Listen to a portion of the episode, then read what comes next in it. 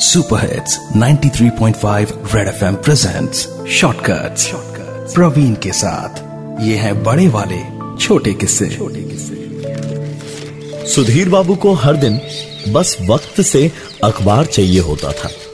Retirement के बाद सुधीर बाबू के पास करने को कुछ खास था नहीं तो सुबह से ही बालकनी में बैठ जाते और शुरू होता न्यूज़पेपर के साथ उनका प्यार। अखबार की कोई खबर हो सुधीर बाबू उसे ज़रूर पढ़ते। और हाँ अखबार का नशा ऐसा कि घर पर तीन अलग अखबार आते। घर वाले भी उनकी इस आदत से परेशान थे। पर क्या करते? घर में वो सबसे बड़े थे।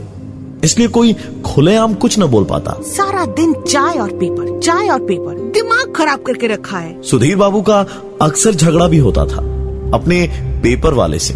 जो कभी लेट से आता तो डांट खाता। और अगर एक दो दिन नहीं आया तो उसकी तो शामत ही आ जाती थी। इस बार चार दिन के गैप के बाद जब वो पेपर देने आया तो दरवाजे पर ही सुधीर बाबू की उससे बहस शुरू हो गई। और बात यहाँ तक पहुँची कि सुधीर बाबू ने अखबार वाले को धक्का दे दिया। और उस घटना में सीढ़ियों में सर टकराने के कारण अखबार वाले की मौत हुई। अब सुधीर बाबू को हर दिन वक्त से अखबार मिलता है। येलो न्यूज़पेपर पर जेल के अंदर।